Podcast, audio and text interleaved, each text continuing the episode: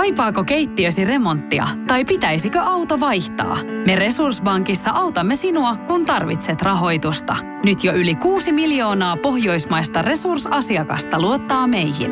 Resurssbank.fi Laukan Henka tässä moro. Tää soittakaa Paranoid-podcastin jakso on jaettu kuulijaystävällisyyden vuoksi kahteen osaan ja kuuntelet juuri nyt jaksosta osaa numero kaksi. Jakson ensimmäinen osa löytyy osoitteesta radioplay.fi sekä Spotifysta ja iTunesista. Jaksossa ovat vieraana laulaja lauluntekijä Jukka Takalo sekä laulaja lauluntekijä Jarkko Martikainen. Jakson ensimmäinen kysymys osoitetaan Jarkko Martikaiselle. Henri Laukka ja Janne Asla Kräsänen. Soittakaa Paranoid. Puhuit tuosta, että täällä on jumitettu, jumituttu EDM ja, ja vähän ehkä johonkin is, iskelmään ja tä, tämmöiseen näin, niin tota, sä kun aika paljon olet konsultoinut muita artisteja sanotuksissa, muun muassa Stamina Raja-albumille olit vahvasti mukana san, sanottamassa ja tota, myöskin olet kirjoittanut Timo Rautiaiselle Trio Niskalakaukselle muun muassa biisejä, siis sä oot ihan, ihan, ihan pirusti biisejä, niin, kuin, niin. niin minkä, minkälaisella tolalla sun mielestä on Suomessa tällä hetkellä suomenkielinen tämmöinen lyyrisyys tuolla niin kuin valtavirta musiikissa? Kun musta tuntuu, että siellä on, siellä on jotain, että mun on pakko verkkaa, että saisin fyrkkaa ja tämmöisiä. Se on helvetin hyvä teksti. No, no siis t- t- tähän, tähän muuten olen samaa mieltä, että se mm. sopii mm. tarkoituksensa. Mm. Eli siis hyvä, tämän, hyvään fiilikseen. Tämän päivän kupletti. Niin. Tämän päivän kupletti. Ihan helismaatahan se on. Siis on sillä niin kuin ilmiötasolla ainakin. On, on totta kai. Mutta mulla on tuosta, tuosta tuota, lyyrisen, lyyri, lyrikan tilanteesta, ei ehkä valtavirrassa, mutta mun poika on mopoiässä, niin Haukiputalla mopojätkät tuota, tekevät riimejä. Se liittyy räppäämiseen, mutta ne tekevät riimejä. Aha. Voiko suomalainen runous olla paremmassa tilassa, jos 15-vuotiaat mopopojat tekee riimejä? Ei tietenkään. Jos ne miettii tekstejä ja tekevät, niin kuin, että ne, ne saa ilmastua jonkun hauskan läpän tai jonkun ryhmätunteen saa sillä aikaiseksi, niin kyllä se jossakin vaiheessa johonkin suuntaan sitten kehittyy. Sitten. Räpissä on se hyvä puoli, että se on tavallaan modernia punkkia. Silloin kun tuli Stenka eka levy, eli, eli Steen ensimmäinen ja, ja vaikka Notkeerotta ja näitä Monspin ekat julkaisut. Sitähän on jo kauan, 15 vuotta ainakin. Mutta, Vuos, tota- vuosisatoja. Niin, vuosisatoja, mutta, mutta silloin, silloin musta tuntuu, että mä, että mä olisin kuunnellut ikään kuin Pelle Miljoona NUS-levyä. Mm, mm. Eli idän kaverit todella taitavasti ja, ja että siellä oli todella hieno rullaus ja mielenkiintoisia riimivalintoja ja, ja sitten tavallaan, että laitetaan se oma elämä, ö, oman elämän negaatiot ikään kuin jonkinlaisen ylvästelyn kautta peliin. Että siinä oli muun muassa jotain tämmöisiä, että Stadin mikkihiripellit ei tule tänne pelejänsä pitää, niiden veri lentää. Meillä se vetää takapäin, takaspäin itään. Joo, tuo joo. niin, niin, niin, niin siitä, siitä mä pidin paljon.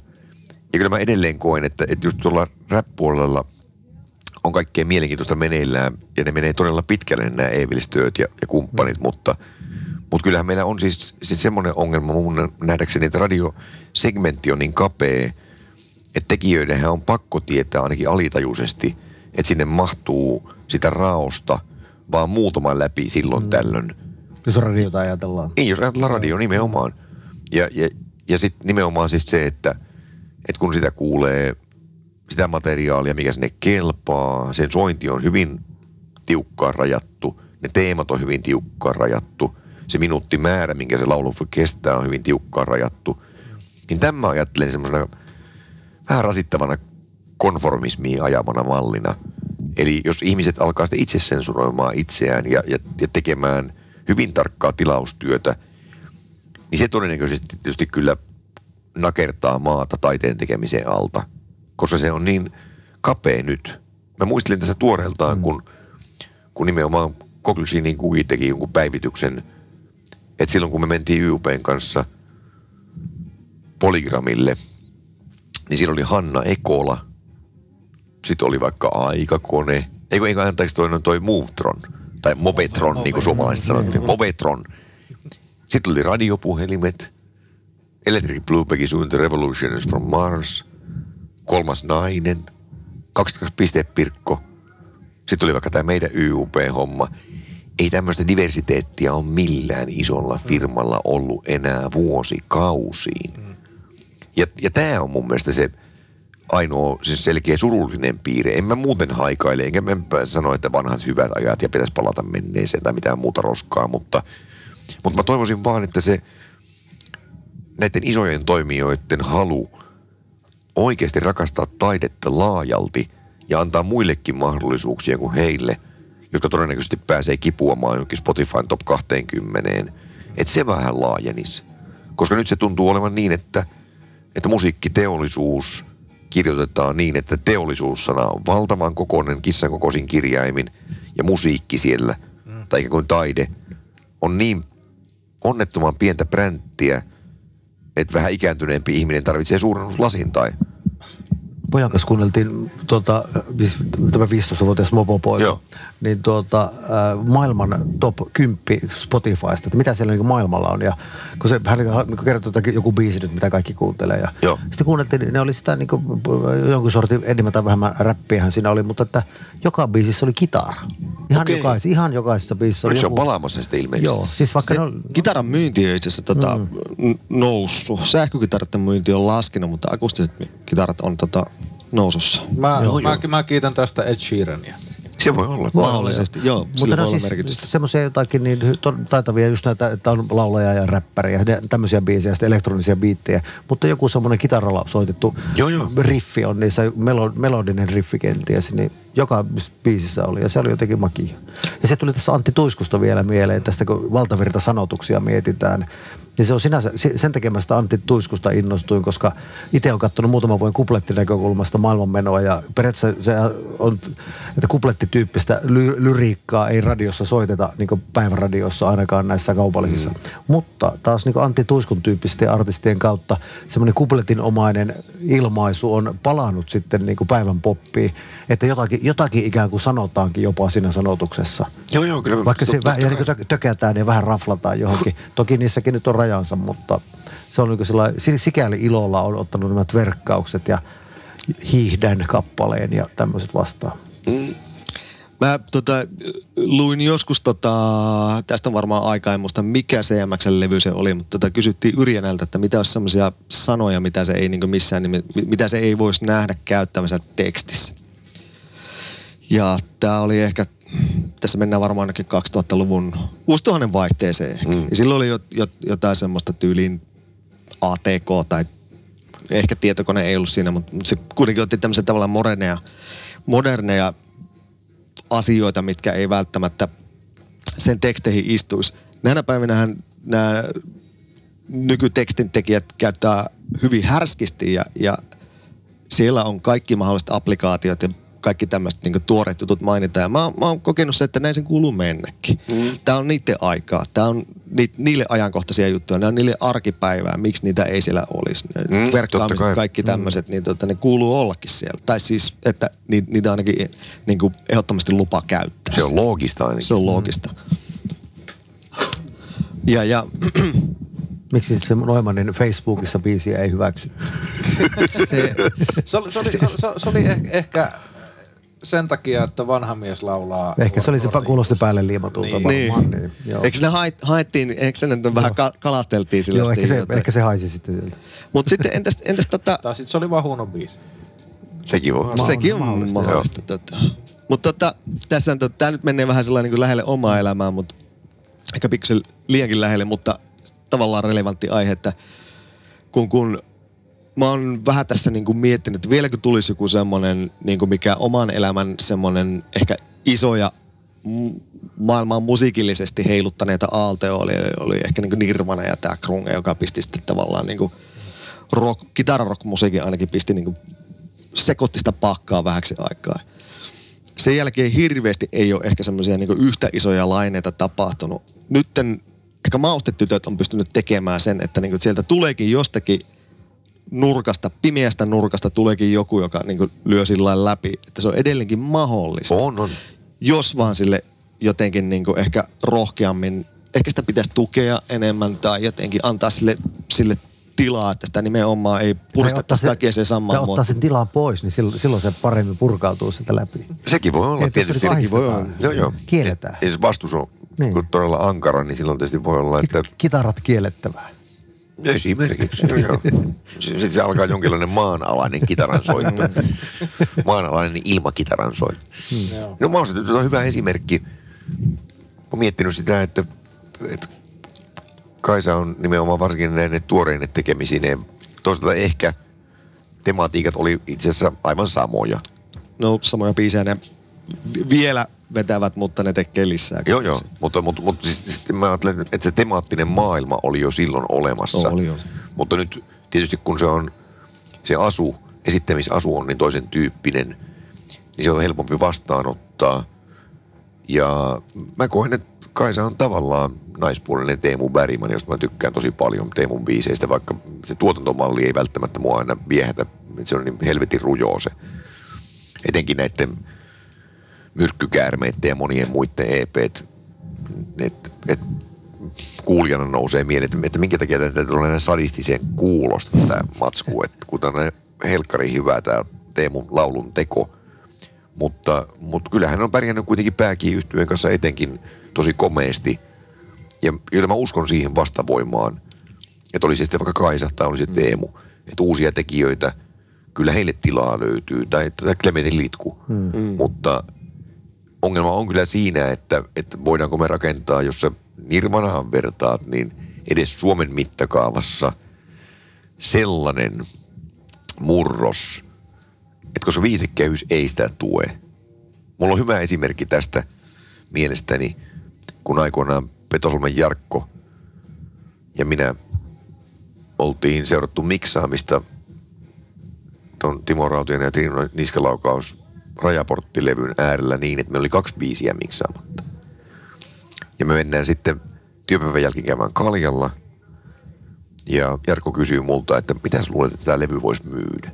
Sitten mä sanoin, että en mä nyt oikein mikään myyntimies ole. Mä yritän tuottaa tätä teidän levyänne. Mutta vasta kysymys, mitä se on myynyt se itkupikestä ilosta? Jarkko sanoi, että seitsemän tonnia. Sitten mä että seitsemän tonnia, tämä on pirun paljon. Että teidän laulut on niin masentavia, että... että nämä on tämmöisiä tavallaan Hesarin niitä pieniä juonnesivuuutisia. Että mies lähtee aamuyöllä hyppää rekkaa ja ajaa sitten kallion leikkaukseen ja sille jää sitten orpopoika. No tämmöisiä biisejä ne oli. Sitten mä mietin sitten, että no tässä nyt kuitenkin tämä surupuku ja tuo elegia ja lumessa kahlaa, että ne on hyvin melodisia biisejä, että, että voisitte ehkä saavuttaa jonkin verran uutta yleisöä, jotka ei keskimäärin kuuntele metallia. Mutta taas jotkut voi ajatella, että tämä on niin liian jo hiottuu, että te ette enää ole uskottavia. Ja sitten te menetätte tietysti jonkin verran varmaan kuulijoita. Tätä menee mä järkeilen. Mutta jos nyt seitsemän tonnia myi edellinen, niin ehkä tämä nyt 10 000 kappaletta voisi myydä. Ja Jarkko K. innoissaan sitten, että voisiko myydä 10 000. Että, no en minä tietysti mikä ennustaja ole, mutta, mutta ehkä se nyt myisi, koska mu- musta tuntuu, että tästä tulee aika vahva levy. No, kelaamme tästä reilut kymmenen kuukautta eteenpäin samaa vuotta. Niillä oli neljä tai viisi emmaa ja 55 000 myytyä levyä siihen mennessä.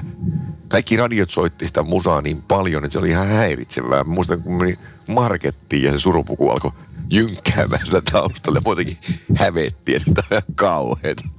Kaikkialla tulee surupuku vastaan. Ja tavallaan tämän kaltaisia ilmiöitä, jotka ponnistaa täydestä marginaalista, mm. on nyt tietysti vaikeampi nähdä, että niistä tulisi koko kansan asioita. Koska eihän se kuvio enää sovi. Niin, että tosiaan itse asiassa maustetyttöjäkään ei kaupallista radiota soittaa. En. Ei juurikaan. hirveästi. Että jos joku, joku yön rakkaus on lumivalkoinen tai surupuku, niin ei, ei soisi semmoisella rotaatiolla tänä Ei. ei. päivänä, jos tulisi vastaavat. Ja lukumäärät oli silloin aivan absurdeja siis. Ja, ja, ja toisaalta se oli jotenkin viehättävää. Totta kai siinä voi olla myös se koko tekemisen surmakin. Mä ymmärrän senkin, se on kahtiajakoinen juttu, mutta, mutta kuitenkin kun Sibeliuksesta on mainio tarina, että joku sen kaveri oli vähän ynseänä puhunut sitä, että sinä ja Edelfelt ja Leino aina jaksatte jauhaa rahasta. Niin Sibelius oli ärähtänyt silleen, että että helppohan se sinun on amatöörinä ja harrastelijana puhua vaan sisällöstä. Totta kai se on kauneinta. Mutta kun me yritetään elää tällä, hmm. niin meidän on pakko puhua myös rahasta. ja, ja tavallaan tämä on se ongelma, että olisi kuitenkin niin upeaa ja niin kaunista, että joku lahjakas kirjailija, joka tekee paljon duunia sen hommansa eteen ja sattuu joku pieni kantamoinen onnea, että saa hienon kustantajan ja hyvän kustannustoimittajan ja sitten vielä jopa itse asiassa lukeva yleisö hänet löytää, tai oli se musiikantti tai maalaus tai mikä vaan, niin että se viitekehys voisi häntä vähän tukea. Hmm. Ja tässä mielessä me ollaan tultu kuitenkin mun nähdäkseni paljon, paljon viihteellisempään maailmaan kuin vaikka 15 vuotta sitten. Että se on kuitenkin se selkeä murros, mistä mä en pääse yli enkä ympäri. Mä muuten halua, enkä ylipäänsäkään halua olla mikään henkisesti harmaa vanha äijä, joka nyt valittaa, että nyt on niin kauheita. Mutta, mutta nimenomaan se semmoinen kuitenkin hyvin kapea viihdytysrykmenttien segmentti on se, minkä mä näin kuitenkin tällä haavaa voimakkaimpana. No, siitä, siitä mä en pääse oikein yli joo. millään. Mulla on ainakin ollut sulla hyvin vapauttavaa tuossa, että muutama levy on tehnyt sillä ajatuksella, että ei, mä en, näitä ei tehdä niin radioita, radioille näitä biisejä eikä soundeja, vaan koska on, on YouTube ja on Spotify, mistä se yleisö löytää niitä. Niin, tässä oli ehkä sitten jokainen on vähän homobiisi, just joka yleisö jäi sitten, niin kuin, rupesi ottaa radioihin yhteyksiä, että miksi tätä ei soiteta radiossa. Ei sitä nyt siltikään ruvettu mihinkään soittolistalle otettu, mutta että se tai siitä seurasi se, että Keikolla oli ihan helvetisti porukkaa, vaikka sitä biisiä, just sen takia, kun sitä ei soitettu radiossa sitä mm, biisiä. Se voi olla usein voimavara, niin, nimenomaan ja kaikki marginaalimusat on radiopuhelimmellakin yleisöä Keikolla, vaikka heidän musaa ei soiteta Radio Suomessa. Niin ja siis kyllä totta kai siis kuulijat, niin kuin minä, mm niin tietää, että nahka Jeesus on hitti. niin, niin, niin. se on selvää. Ja moni muu. Mm. Mutta mut, mut, mut, mm. siis, totta kai nämä on monimutkaisia asioita, eikä meidän liikaa meidän miettiä mm. tulonsaantia tai sitä viitekehystä. Tai siis keikostahan tulot nykyään artisteilla tulee niinku Totta kai. Ja koko mm. bisneksellä suunnilleen. Joo, joo. Tuota. Mutta, mutta lopulta se kuitenkin menee niin, että et, et siinä on aina pieni sääli sisäänrakennettuna kyllä ja, ja pieni harmituksen aihe. Että jos oikeasti siis joku huippuryhmä tai joku todella kiteytynyt ja oman kuvionsa nippuun saanut lauluntekijä jää täysin varjoon ja limboon sen takia, että se sattuu se olemaan se maailma vaan niin, niin kaupallisille elementeille rakennettu, että ei ole mitään mahdollisuutta mm. ponnistaa. Mutta mut, mut sulla ja mullahan on eri tilanne. Mm. Me on tehty niin pitkään. Ja me ollaan eletty aikana ja mm. meillä on back-katalogit ja kaikki. Totta kai. Siellä, että tekee uuden sinkun, niin sitten siellä sata muuta biisiä nousee vähän siellä jollakin Spotify-listalla sen takia, että jotakin tekee uutta. Tietenkin. Mm. Et me vaan jatketaan tätä mm. todella pitkää paarustamista, mikä meillä on ollut. Mutta, mutta mä haluaisin nähdä uusia hahmoja. Mä haluaisin kuulla uusia Risto Ylihärsilöitä. Ja, mm. et mullekin on, on niin, että kun ei, ei ne ole tuoreita asioita. Että Teemuhan puuhas pääkiyhtyeen saman nimisen debyyttialbumin ystäviensä ja toverittensa kanssa varmaan kuusi tai seitsemän vuotta sitten. Sen jälkeen mulle on tullut tosiaan maustetytöt vastaan ja, ja totta kai on varmasti kovia juttuja, mitkä mä oon ohittanut, mutta mä haluaisin kuulla uusia tekijöitä. Mm, mm. Mä mietin yksi päivä sitä, että mitä suomalaisella metallilla oikein on tarjottavana uutta, jotain todella inspiroivaa, tuoreita ilmiöitä. Sitten mietin, että no, no Stamina – sitten aloin pohtimaan, että jumalauta, ne on yli 20 vuotta soittanut. Ei ole kovin uusi bändi. Osin ja Lemmyn ja Paranoidin nimeen. Tota, sivuttiin tuossa vähän tätä radiosoittoa ja rahaa ja kapitalismia ja näin mm. edespäin. Niin kun eletään kuitenkin semmoisessa ajassa, että tällä hetkellä tuolla toi suuri ja mahtava Kiina ulottaa lonkeroita ympäri, ympäri palloa ihan globaalisti ja NBAssa on sensuuria, videopelien parissa on sensuuria, koska Kiinassa halutaan myydä NBA-koripalloa mm. ja myöskin videopelejä. Ja Hongkongissa on levottomuudet, mellakat vieläkin, tai ei mellakat, vaan mielenosoitukset vieläkin päällä. Mm. Siellä kansa kärsii ja näin. Niin tästä sensuurista. Hmm. Onko teitä kumpaakaan koskaan kappaleen, kappaleiden lyriikoiden takia millään tavalla sensuroitu? Jukka hymyilee siihen malliin, että nyt taitaa tulla tarina. Joo, joo itse asiassa tuli mieleen muinaisen agnestik yhtyön ajoilta. Meillä oli semmoinen tosi tapahtumiin perustuva biisi, kun muistatko Elina? Niin toinen säkeistö sitten, niin tuota, siinä laulettiin tamponin asettamisesta, kun tyttö esitteli, että miten se toimii. Ja musta se oli hieno säkeistö ja elävästä elämästä. Ja sitten bändi sisäinen tuota, tuota lahkolaissiipi sitten oli sitä mieltä, että onko, onko mahdollista tuota, kirjoittaa kenties uusiksi tätä toista säkeistöä. Ja kyllä nyt ymmärsin tietenkin, kun, tuota, että että jos ei, että ja bändissä olla, että mä nyt viitin väkisin tätä, että kokeillaan nyt. Kirjoitin se uudestaan se säkeistö ja tuota, siitä tuli ehkä parempi vielä. Sitten se kertoi niin vähän paremmin sen asian vielä, mistä siinä oikeasti oltiin kertomassa. Että ehkä se oli se vähän tarkoitushakuinen se ensimmäisessä versiossa se tamponi laittaminen. Se on aika viehättävä kyllä. No, mutta sitten siinä, kun siinä, mä muistan Elina, kun sä pyysit mua suutelemaan sinua suulle, menee tuossa levyllä, niin keikolla lauloin kuitenkin, että kun sinä pyysit mua suutelemaan sinua sinne. Keikoilla on vetänyt se aina sillä lailla kuitenkin, ihan kuin kostoksille. Tuota, noin. Okei. Okay. mutta, levyyhtiö ei ole mulla ainakaan koskaan sensuroinut mitenkään. Ei, siis mäkin olen jälkeenpäin miettinyt Koklysinin kukia tosiaan todellakin lämmöllä, että me toimitettiin valmiit, valmiit masterit aina hänelle. Kyllä se välillä oli siitä vähän pahana, että kun ei oikein singleä ole, mutta mä hmm. muistutin häntä siitä, että kun emme oikein ole mikään single-bändi, että me ei ole kovin tarkoitushakuisesti tekemässä mitään sinkkuja. Mutta äh, mä oon päässyt todella helpolla tässä mielessä kyllä, että, että siis kyllä tietenkin joku tuottajakuvio vaikka Huldenin Matsin kanssa tai Mattila Rikun kanssa ja, ja monien muiden myöhemmin sitten Koskisen samainkin kanssa, niin, niin, niin kyllähän se, että jos joku laulu ei vaikuta kyllä eheältä, niin, niin on tullut just nimenomaan vaikka niin kuin tässä ihan alkuvaiheessa keskustelua me viittasin, että Riku sanoi, että, että yritä enemmän, anna enemmän. Kyllä se yleensä aina niin paranee, kyllä sen huomannut, että se ottaa mielellään vastaan. Mutta, mutta ei se ole sensuuria, se on vaan mm. sitä, että, että hän ymmärtää sun, sun ideas, mutta onko se nyt varmaa, että tämä mukaan olevina niin kuin valmis? Et jos, jos sun mielestä se on, niin sitten sä teet sen noin. Koska mä ajattelen itse samalla tavalla, että me riideltiin jostain biisistä nimenomaan rajaportin suhteen, kun mä mietin vaan, että onko tämä nyt kyllä laatusa. Mutta kun Timo ilmoitti, että, että hänen mielestä se on, niin mä totesin, että okei, että, että sun nimihän sinne levykannessa lukee isolla. Sillä vihkossa lukee hyvin pienellä sitten mun nimeni jossain rivin,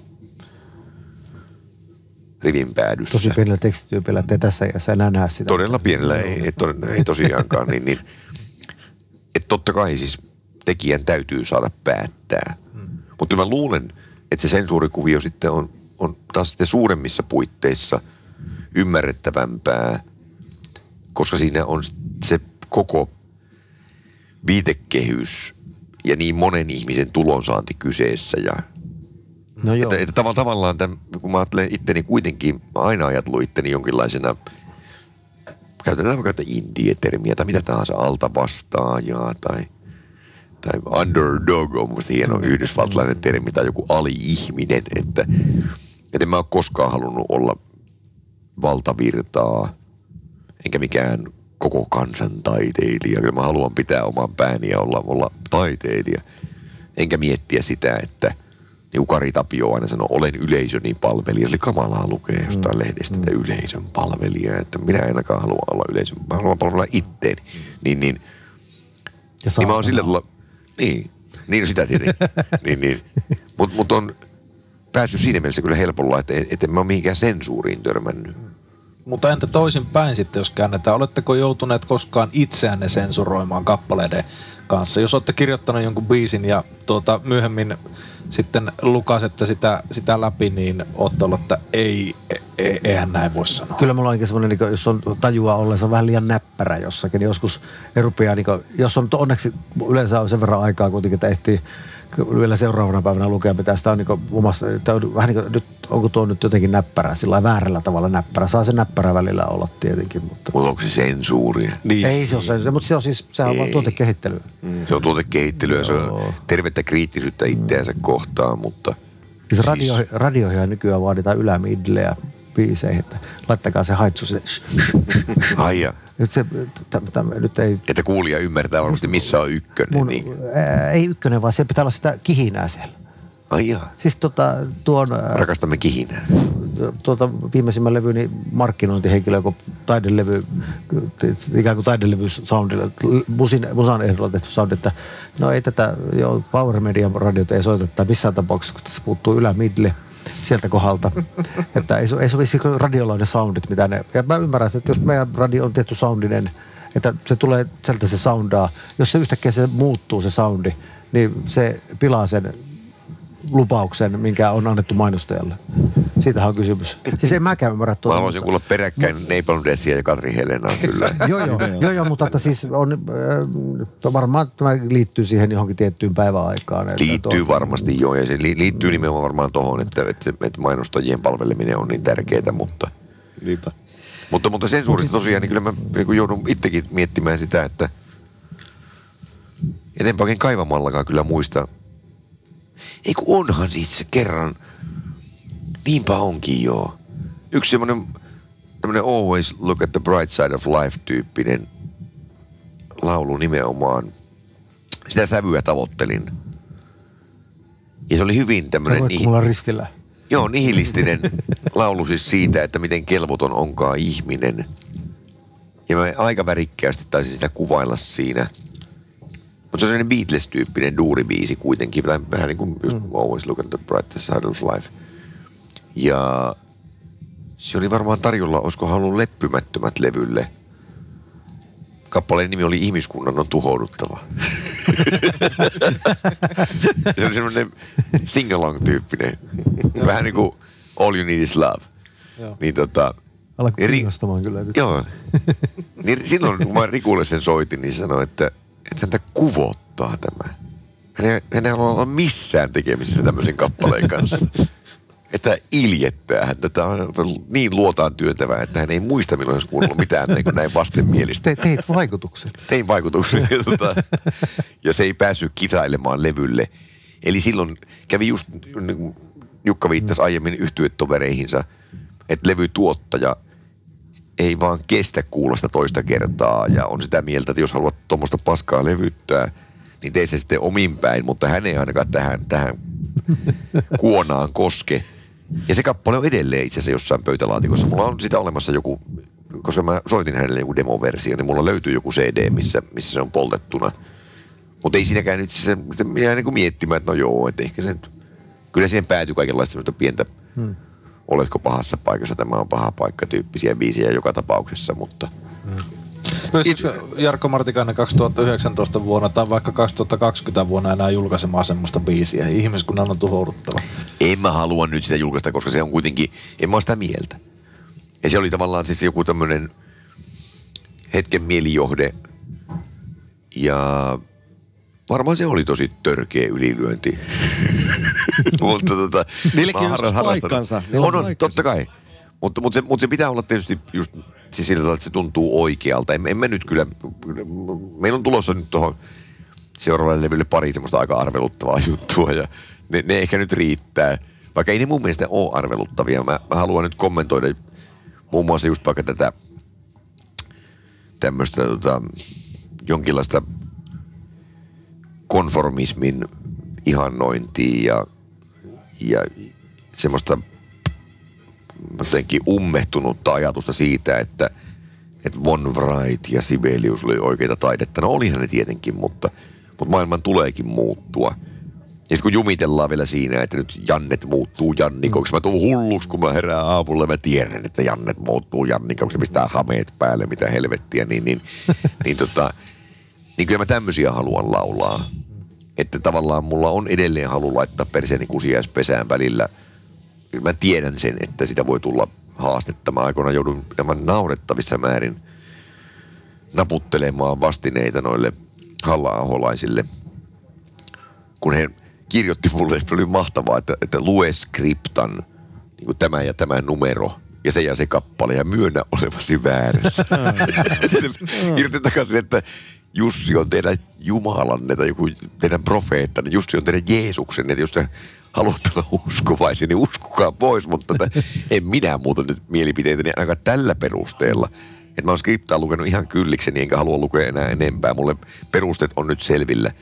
Että tavallaan, kyllä mä oon törmännyt tähän aina välillä ja on valmis ottamaan vastaan myös sen, koska ne ihmiset pystyy masinoimaan joukot tosi nopeasti. Niin jo.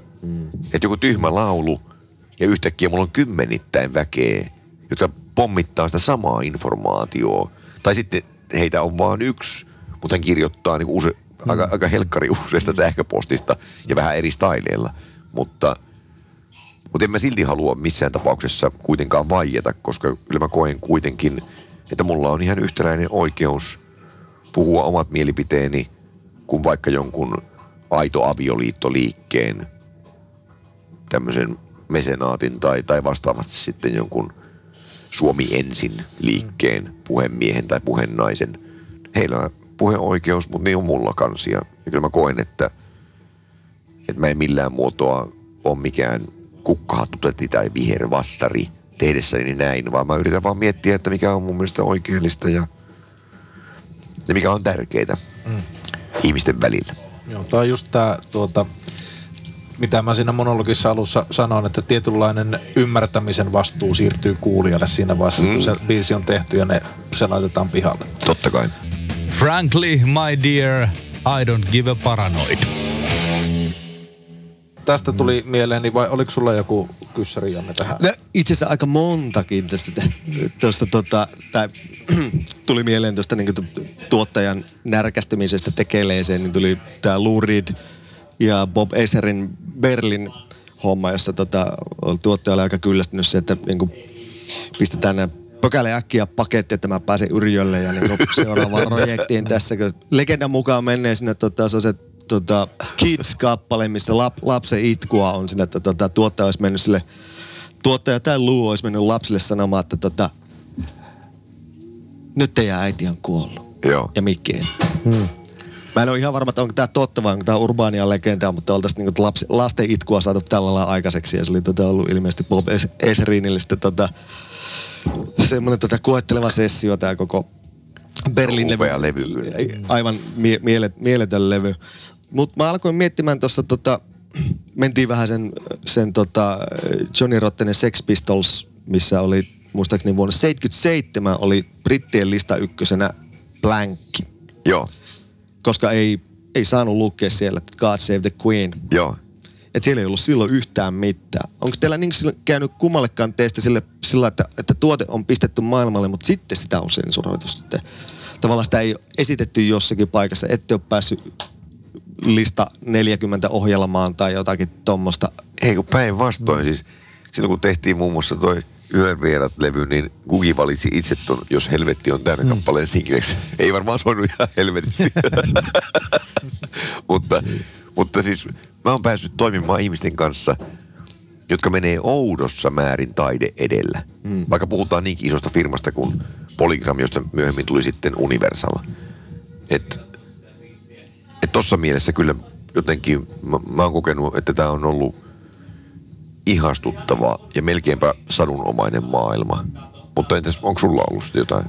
Kyllä siis levyyhtiöt, mun mielestä ne on aika niin taide, innoissaan taiteessa silloin Kyllä. tyypit siellä. Että ei se siellä ainakaan ole. Että sitten varmaan on semmoisia että jotakin keikkoja ei koskaan tilata, koska no se vetää sitä, tyy- sitä, sitä varmaan on, mutta se ei kantaudu meidän korviin. Näin on. Ke- kerran mulle on se, semmoinen on sattunut, että oli seurakunnan, no ihan tuo läheiseen seurakuntatalolle oli yhteisvastuukeräystä, joku tämmöinen pyöttiin keikalle ja monta kuukautta siis ihan tunnen hyvä tekeväisyyskeikka, mutta ok mä tuun sinne ja sitten edellisenä päivänä, että niin, että sä et sitten voi soittaa sitä, jokainen on vähän homobiisiä siellä. Mä otan, no kyllä mä nyt laulaja ja lauluntekijä on kutsuttu, niin kyllä mä nyt itse päätän, mitä mä siellä esitän. Niin. Ja katson sen tilanteen mukaan, että jos joku näyttää saavan sydärin siitä, niin sitten todennäköisesti en esitä sitä, mutta sitten mä en, en mennyt sinne keikalle, sitten, että en mä voi mennä sinne keikalle.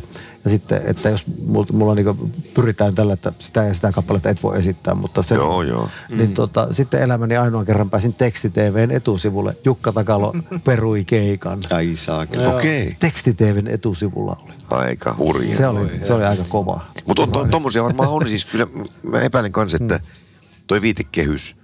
Mä kuulin tuoreeltaan nyt, kun suunnitellaan niitä umokeikkoja, tai on suunniteltu kuukausi kaupalla itse asiassa, että, että tota, jollain joulukonserttisarjalla, niin mikähän se on, se on Tampereella vai Turussa? No mutta yhtä kaikki ei sillä ole väliä kummassa kaupungissa se oli. Mutta siinä oli kuitenkin kirkkovaltuusto ilmoittanut etukäteen, että tätä tonttuaiheisia kappaleita ei voi sitten vetää. Ai niin, ne on tuota muinaisuusko, suomalaista muinaisuushommaa. Niin. Että ei voi niinku laittaa mitään, että tonttu kurkkii ikkunasta tyyppistä kappaletta ei voi esittää kirkossa. Mutta koulussa saa kertoa, että enkeleitä on. Niin. Joo. Mutta mut ne tontut oli pannassa. Ihan Ja sit se oli syystäkin. todella brutaalia istua sitten umopalaverissa, että tontut ovat liikaa. Et no, sitten teidän täytyy vaan pärjäällä näiden mun kappaletteni kanssa. Että näissä mennään kyllä hivenen pidemmälle kuin noissa ton, tonttukuvioissa. mutta, mutta tätä on edelleen. että Tämä on ihan tuore tarina. Ja kyllä meillä on olemassa niin vanhoillisia siipiä, että taatusti, jos me teet oikein laajalla otanalla töitämme, törmättiin useammin tommosiin, että, että se jokainen on vähän homo, niin ei se nyt niin kuin, niin kuin ymmärrä, niin ehkä nyt on parempi jättää se pois. Mm. Ja silloinhan nimenomaan mun nähdäkseni astutaan sen ihmisen varpaille niin pahasti, että sitä ei voi sietää. Koska mä nimenomaan, oli liikuttava hetki, kun luin nimenomaan, kun pöydällä on tietokone, niin tietokoneen ruudulta monta monta vuotta sitten semmoisen alustuksen, että, että mitä todennäköisimmin et varmaankaan pysty tästä innostumaan, mutta meillä olisi tämmöinen tämmöinen ohjelma sarja idea nyt tulossa ja tämmöinen Suomi Love ja, ja tässä olisi tämmöinen MS-tautia sairastava sun kuulijas ja että voisitko millään ajatella, että meni sitten Kittilään sitten tämä vaimo oli ottanut yhteyttä niin soittamaan mm. sitten tämmöiselle pariskunnalle ja, ja niin edelleen. Ja kun mä luin sen alustuksen, niin sitten mietin, että no, tässä on musiikki ihan keskiössä, että, että, että laulun arvo on nostettu ihan siihen kaikkein kirkkaimpaan pisteeseen ja, ja tähän vaikuttaa oikein lupaavalta. Mm. Sitten kirjoitin, että, että jos tämä teidän synopsis pitää paikkansa, niin kyllä mä sitten lupaudun. Ja oli yllättyneitä, että ai jaa, että sä kelpuutat. Koska mulla oli muodostunut jonkinlainen maine siitä, että mä en suostu mihinkään television hommaan, mutta tota, enkä moneen suostukaan, mutta, mutta, mutta silloin jos, jos se taide saa olla siinä keskiössä ja se musiikki on arvossaan, niin kyllä mä sitten lähden mukaan. Mutta juuri niin kuin David Lindholm sanoi upeasti rytminen haastattelussa, että, että suuri osa suomalaisista musiikkiohjelmista on nykyään sellaisia, että pitää hy- hypätä kolmiloikkaa ja laulaa samalla jotain Elvistä, saatana. Mutta jos siis Su- Su- on se hyvä juttu, jos mitä niinku ke- keikoilla saa palautetta, kun pitkä ura. Niin. Että siellä suunnilleen ainakin itsellä on se vaikutelma joskus, että puolet Suomen nuorisosta, jotka on syntynyt vuonna 65-90, ne on me kokeneet eka kerran niin meikäläisen laulaman biisin tahtiin. Ja joo. keikan jälkeen, jos on se otanta, missä, missä juuri. niin kuulee niitä juttuja, niin just, just sen tyyppisiä tarinoita, mitä siinä Suomilovessa on oikeastaan. Ei välttämättä aina niin dramaattisia, mutta Hyvin mutta, mutta siis, että se, silloinhan ollaan just siinä lauluntekijä tekemisen ytimessä, kun niitä tarinoita kuullaan. Ja just, niin kuin, just nyt Agnestic tekee pari keikkaa, niin on monta kertaa miettinyt, että äh, aina muutama Agnestic-biisiä soitan keikoilla tuolla kanssa. Ja sitten, että 90-luvulla oltiin yksi, yksi vuosi matkalla keikalla ja ainakin yksi vuosi takaisinpäin krapulassa kotiin. Ja, ja, ja nyt, nyt mulle tullaan kertomaan niitä tarinoita, mitä ihmiset on niin kuin, kokeneet niitä biisejä. Jätket ei kuule niitä koskaan. Että, Se on vähän sääli. Mm. Niin se, sen takia musta on, että just sanoinkin jätken, että kyllä mä mielellään teen pari keikkaa, että te saatte vähän niin sitä feedbackia siitä, että, että korjatkaa nyt ne kirsikat sieltä kakusta. Totta kai. Mm. Mutta, mutta juuri toi, että et, et siis siinä on se oikeastaan paras, mikä tähän voi liittyä. Ja se kaikkein liikuttavin piirre se, että sillä on oikeasti merkitystä jollain yhdelläkin levyllä tai yhdellä laululla. Joku ihmisen itse asiassa elämän useampaakin vuoteen parhaimmillaan tai jopa vuosikymmeniin hurjimmillaan. Ja silloin nimenomaan toi, että, että onko se viitekehys nyt niin myöden tai, tai tuleeko jotain sensuuria vastaan tai sen sellaisia, niin ei se niin tärkeää onneksi, onneksi kuitenkaan ole. Kyllä mä oon niin jotenkin, no esimerkiksi mulla on sellainen kuopiolainen kuulija, joka aikoinaan kirjoitti silloin, kun Toivolevy oli tuore.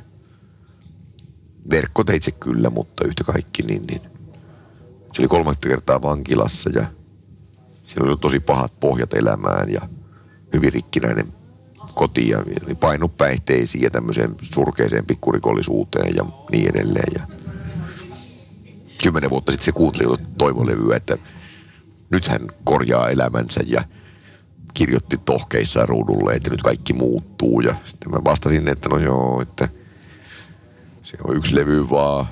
Ja mä toivon tietysti, että sun elämässä muuttuu paremmaksi. Mm. Ja nyt hän käy aina Henriksbubin keikoilla ja varmaan ensi viikolla tulee Maksimiinkin katsomaan. Hän on perheen isä ollut vuosikausia ja Raivo Raitis nykyään. Ja Ja totta kai siis tämmöiset asiat on todella, todella kauniita ja todella upeita. Niin, niin. Tai vastaavasti yksi Jyväskylän sankari, joka, joka oli nyt ollut kaksi kuukautta asunnottomana ja, ja se oli tosiaan, kun mä sitten, vai se kirjoitti jotenkin niin, että mitä kuuluu, ja että hän oli nyt tässä kaksi, kaksi kuukautta asunnottomana juuri tuoreelta. Nyt on saanut sosusta kämpän että mitäs mulle nyt kuuluu. Miltä se tuntuu olla asunnoton. Sitten se kirjoitti, että, että ensimmäinen oli aika kauhea ja toisen hän sitten vietti niin, että, että hän kävelee siihen järveen Jyväskylässä. Mm. Kävelee niin pitkälle, että ei enää jaksa kävellä takaisin, niin. mutta se, se, oli kuitenkin rintamusta myöden, kun oli kävellyt, niin miettinyt, että no ei ehkä kuitenkaan. Ja sitten kun mulla aika kylmää ollut, kun oli elokuu jo, niin ollaan se märissä kuteisesti jossain puu alla. Ja se oli, se oli myös kuunnellut sitä samaa levyä. Ja, ja totta kai siis, onhan se mm. todella loistavaa, että, että silloin on se puhelin ollut ja luurit ja se on sitä kuunnellut. Mm. Niin, niin. Ja silloin kaikki ne, siihen levyyn mulla aikanaan liittyi epäilyksiä. Mä mm. tein ne demot ja Arska oli tosi innoissaan. Mä olin sitten miettimään vähän ennen kuin ryhdyttiin Tuovisen Jyrkin kanssa äänittämään sitä, että pitäisikö tähän kuitenkin kuttua nyt, että äkkihän tuon Väristelmin Pirjonkin saisi mm. soittaa vähän koskettimia ja saisi muuta ryhmää ympärille, että on, onko tämä vähän liian raakaa. Ja sitten Arska kielsi, että, että, että hyvän tähän, että nyt niin kuin lopetahan mm. nyt arpominen, että totta kai teet yksin.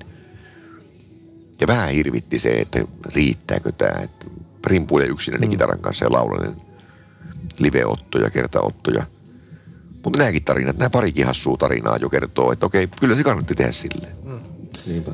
Mm. Tota... Se on ehkä yhtä paljon kuin niiden ihmisten surkea mm. tilanne ankeimmilla, että oot tappamassa ittees tai oot vankilassa. Se tulee varmaan lä- se tulee lähelle. Niinkö ei ole? Mm. Tota, meillä on herrat sen verran aikaa tässä jo vierähtänyt, että lyödään pikkuhiljaa podcastia pakettiin, mutta ennen kuin painan stoppinappulaa tuosta, tai tuota punaista rekkinappulaa toisen kerran, niin haluaisin tiedustella tämmöisen asian teiltä vielä, että tota, mä tuossa alun monologissa jo mainitsin nämä Suomen valtion pöytälaatikko runoilijat ja lyyrikot ja kirjailijat ja tämmöiset, jotka ei kenties, jotka on aina unelmoinut siitä, että saisivat kirjoituksia aikaiseksi ja saisivat tuoda niitä ihmisten luo, mutta eivät kenties uskalla tai sitten ei muuten vaan, no ehkä heitä ei edes kiinnosta, ehkä haluaa olla pöytälaatikkorunoilijoita, mutta mitä haluaisitte tälleen kollektiivisesti sanoa semmoisille ihmisille, jotka ei vielä omaa sitä uskallusta tuoda sitä omaa työtään julkia muiden nähtäväksi ja kuultavaksi? No muutoin vaikka niin, että jos pelkää vaikka, että kymmenen tai sata tai tuhat tai kymmenen tuhatta suomalaista nauraa nyt sitten tai jotenkin joudun häpeään, niin lohtuhan on siinä, että yli seitsemän miljardiahan ei saa koskaan edes tietää siitä. ei tietenkään. Joo, kyllä. Ja, ja kuitenkin siis se, mistä juuri äsken vaikka kerroin, että joku tyhmä levy voi olla omiaan ainakin lyhyen aikasegmentin ajan pelastamaan toisen ihmisen elämää. Se voi oikeasti rikastaa niin paljon, että saa jotain turvaa ja toivoa tai innostusta. Niin tavoittelee mitä vaan. Oli se huvitus, lohdutus, joku myötäeläminen tai jonkinlainen solidaarisuus tai mitä, mitä ikinä se onkaan. Niin jos on päätynyt tekemisineen siihen pisteeseen, että ajattelee, että musta on aika ylvästä, niin tietenkin se täytyy tuoda julki. Tämä on niin lyhyt leikki tämä elämä, että jos häpeää ja pelkää ja vähättelee itseään, niin ei montaa vuosikymmentä, niin kaikki loppuu. Niinpä. No, ei, ei ole mitään enää jäljellä. Ei, ei, ei missään nimessä kannata laittaa itteensä maton alle lakasten. Pitäisi olla kuitenkin ylpeä siitä, että että mä oon elossa ja mä yritän ilmaista itteni ja pyrin parhaimpaani. Ja jos haluaa olla pöytälaatikkorunoilija tai kirjailija tai mitä vaan, niin sit haluaa. Mutta jos on pieninkin toive siitä, että joku voisi siitä innostua, niin mä ehdottomasti kehotan toimimaan pikaisesti, koska niin kuin mainiosti aikoinaan sanoi Ilkka Alanko isoveljestään talouskukkaroyhtyön jäsenille, kun se oli tulossa katsomaan niiden reenejä, oli ihan kauhuissaan, että Hassisen koneen Ismo Alan, kun tulee katsomaan meidän reenejä. Ilkka oli lohduttanut, että ei se ole ihmistä kummempi sekään. ja tästä, tästä tulee mieleen tota, tämmöinen kirja, mikä, mikä tota, on julkaistu näistä tota, amerikkalaisista bändeistä, mitkä tavallaan mahdollisti tämän tota, alternative rockin sitten semmoisen niin kuin ison aallon. Our band could be your life. Siinä on Mission Purma, siinä on Replacements, siellä on tota Sonic Youth, siellä on Husker Du, tämmöiset. Pieni bändi voi olla jonkun elämä. On tietenkin. sama, samanlain kuin, samanlain kuin itelle, itelle just YUP, CMX, radiopuhelimet, replacements, kaikki nämä on, ollut, nämä on ollut mun elämä. Kyllä. Se on aina mahdollista kaikille. Ja Samuli Paronen, siis riihimäkeläinen suuri, suuri kirjailija, Suomen suurin aforistikko, niin esimerkiksi hänen maailma on sana aforismikokoelmansa se ydin aforismi, eli maailma on sana. Menee niin, että 50 vuotta asiaa mietittyä, niin olen tullut tulokseen, että maailma on sana. Ja tätä tarvitaan kuitenkin. Siis eihän se varmaan montaa sitä kappaletta se kirja on myynyt, mutta on täyttä rautaa nimittäin. Ja, tota, ja nimenomaan se, että me hassut, jotka ollaan luettu se ja omataan se etenkin hyllyssä, niin se muuttaa meidän elämää. Vaikka tietenkään podcastin kuulijoista, jos otetaan vaikka tuhannen kappaleen otanta, niin 999 ei ole ikinä, ikinä kuullutkaan Samuli Paronen nimisestä miehestä. Nyt ovat. Mutta siis semmoinen nyt häpeää kohti vaan aina tekemistä. Kun tekee, se mikä hävettää eniten, niin se kannattaa kirjoittaa ulos. Ja mielellään sillä niin kuin mm. meinasin, että sillä hihitellen ja itsekseen hihitellen. Että jos se kanssa pitää hyvää, hauskaa aikaa tai sitten niin hihitellen tekee sen hä- häpeällisimmän asian, mitä voi ikinä keksiä omasta elämästään ja kirjoittaa se ulos, että tekee sitä biisin, niin tuota, voihan sanoa, että sitä ei, jos ei kehtaa sitä näyttää muille, mutta jos sen tekee jo, niin se on todennäköisesti sitä on niin ylpeä, että ei malta olla tuota aukaisematta takkia näyttämättä, näyttämättä sixpackia, se mikä sieltä löytyy. Mä voin henkilökohtaisesti todeta sen tähän, että nimenomaan kun sieltä mu- mukavuusalueelta poistuu, niin sieltä löytyy ne kaikista parhaat jutut. Ihan ehdottomasti. Ja ehkä se on niin itselle vielä sitten se kaikkein, jos itse saa sen elämyksen siitä, jos se, että on tosi mahtavaa, että mä sain tehtyä. Niin kyllä väitän, että se on kokeneemmillekin taiteilijoille se, niin kuin se suurin räjähdys siinä sitten. Totta kai se on mahtavasti, kun se, sitä kommunikoi sen kanssa ja tuota, keskustelee se, teos keskustelee sitten tuolla maailmalla. Mutta kaikki- Eikä me niin ihmeellisiä olla, että jos tekijä saa sen kokemuksen, niin joku muu sen saa myös. Nimenomaan, Niinpä, nimenomaan. Silloin, Jos silloin, sitä- silloin, silloin se välittyy. Nimenomaan, jos sitä itse tykkää, se tuntuu itselle hyvältä, kuulostaa, näyttää hyvältä, on todennäköistä, että siellä on joku toinenkin, joka Koska ihmiset on kuitenkin yllä, yllättävän samaa. samanlaisia keskenään. Että jos- todella, todella Niin. samanlaisia. Halutaan ajatella, että me ollaan hyvin yksilöllisiä ja erityisiä, mutta ei me olla. Ei, ei me hirveästi Mutta jos taiteilija, jos siellä on hyvin erityinen, niin eihän se silloin muut tajua sitä juttua, mitä se niinku sieltä Niin, niin vääntää. todella erityinen jää sitten aivan ulkokehälle. Mm. Kyllä. Mutta tämä oli siis Soittakaa Paranoid podcasti. Kiitos Jarkko Martikainen, kiitos Jukko Takalo, kiitos Janne Aslakki. Meikä on Lauka Henkka ja muistakaa hyvät kuulijat, että myös te olette tarina. Janne Aslakki ja Laukan Henkka. Soittakaa Paranoid. Se on Lauka Henkka tässä terve. Kuuntelit juuri tästä Soittakaa Paranoid podcastin jaksosta osan numero kaksi. Jakso on kaksiosainen ja ensimmäinen osa löytyy osoitteesta radioplay.fi sekä Spotifysta ja iTunesista. Tiedäthän sen tunteen, kun luottokorttimaksuja, osamaksueriä ja pieniä lainoja on kerääntynyt eri paikoista. Kysy tarjousta lainojen yhdistämiseksi Resurssbankista. Yksi laina on helpompi hallita ja taloutesi pysyy paremmin tasapainossa. Yhdistä lainasi ja nauti talouden tasapainosta. Resurssbank.fi